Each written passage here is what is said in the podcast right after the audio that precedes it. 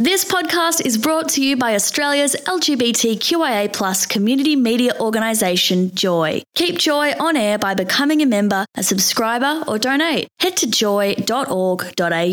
JOY, a diverse sound for a diverse community. We've got our next guest on the phone. So we have Warren Wills, who is on the phone to chat with us about the life and times of Frank Howson. Welcome to the show, Warren. It is a pleasure being here on this very fine Sunday afternoon. Now, Warren, we know you so well. You've been on the show many times, but just give our audience a little bit of a snapshot of who you are and why we're talking about Frank today. Indeed. Well, I mean, gosh, it seems to be the convergence of so many things. So happy New Year, gents, and a happy Lunar New Year, and a happy Valentine's Day. And I'm a composer, and I am a musical director, and currently, doing projects at the moment with, got three major projects. One's with the Chinese government, one's with the Thai government, and one is with Blind Sports and Arts. And it's a fabulous project about a little-known genius from the 1860s named Blind Tom Wiggins. But I've got to tell you something. I'm actually feeling like I've lost my left hand. Frank was my left hand, so I was the right hand. Virtually every project I've done in the past 5 or 6 years here, from Genesis to Broadway to Elvis to Chopper, etc., Frank was my partner in crime, was my mucker and my collaborator. All right. That's Frank Howson we're talking about. Yeah, Frank Howson, indeed. Right, and so theatre, film director, screenwriter, singer, and he's just passed away, unfortunately. Well, I like to think of it that he's been summoned to the Writers Guild upstairs. Boom, boom. Yeah. He was sick there for a little while, which isn't great. But what was it about Frank? And because he's been involved in so much over the years, hasn't he, Warren? I mean, obviously, when I first did projects with him, we were both older statesmen. We were certainly not youngsters by any means. And it was Genesis to Baldwin. We did that about 10 years ago. And he's not just his knowledge, but his love and passion for the stage and film was encyclopedic. It was vast. But it was his enthusiasm. He was always like a kid. So much so, I mean, I can go on and on about the artistic side. I must tell you something as well. He was, like I am, an appalling St Kilda Football Club tragic. So much so, the pair of us went to see the 1966 grand final at Palais last year. Yeah. So, He was incredibly erudite. He loved music. He loved directors. He loved film. He loved theatre. He was also one that was not shy in coming forward with an opinion, and pretty wild opinions. And I got to tell you, once there was witty and wild opinions, and now there's just tumbleweed going through, I'm afraid. Yeah. Yeah, and there was one or two films that he wrote and directed that did fairly well, didn't they?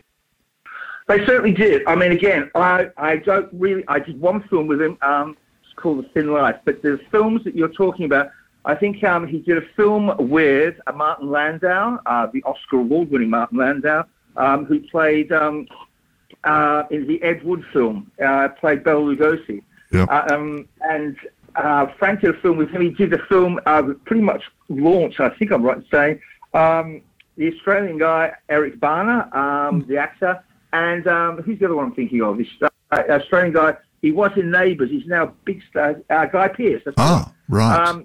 Whom Frank, I think I'm right in saying, you can check me on this, but I think I'm right in saying Frank pretty much gave Guy Pearce his very first film. That was in the days when Frank lived in California, Hollywood boy, and he had his own film company. And I think one of his big films was Boulevard of Broken Dreams. But yep. I was much more familiar with Frank from a stage viewpoint rather than from a film viewpoint. Yeah. So I did manage to get one of his films featured, would you believe, as one does, just last year. He got an award, and it was from the, and don't laugh, it was from the Tashkent Film Festival in Uzbekistan. And before anyone says, where the hell is Uzbekistan, the only thing I can tell you is that both George Depardieu and Johnny Depp were there. So it certainly wasn't a sort of a beginner's films festival by any means. But Frank and I were just as I say, from the Elvis to Chopper to Genesis to Baldwin, I did so many theatre shows together here. And I've got to tell you the other thing, damn COVID, say I. The Elvis show that we had would have gone into the other Palace in Victoria in London if it wasn't scuppered for the fact, well, like everything else, it was for COVID. But he was a great, I've got to say, he was a fantastic storyteller. And my God, and the other thing, sorry, I'm rabbiting on because there's so many parts to his life and I miss them all. He was the biggest Bob Dylan and John Lennon fan you're ever likely to meet, yeah. Right. Well, they told wonderful stories in their songs, both of them. So there you go. It's a sad time when anyone passes, but when it's somebody that still would have had so much to offer to us all in this life. So thanks for talking with us today, Warren. And it's sad that your dear friend and somebody that I knew vaguely but admired him. We actually spoke to him on Sunday Arts Magazine a few years back as well. So Frank Howson, a great theatre, film director and screenwriter and singer. So thanks, Warren, for sharing. We'll sweep that under the carpet. David, I must say in passing, and as sad as I am, I think a lot of the people in the theatre and film community are, I absolutely doff my cap and salute. It was a life gloriously lived. Yeah, brilliant. Thanks so much, Warren, for chatting with us. All the best. Much love, guys. Take care. Thank you so much. We've been talking to Warren Wills here on JOY 94.9, Sunday Arts Magazine. Thanks for listening to another JOY podcast, brought to you by Australia's LGBTQIA+ community media organisation, JOY. Help us keep JOY on air.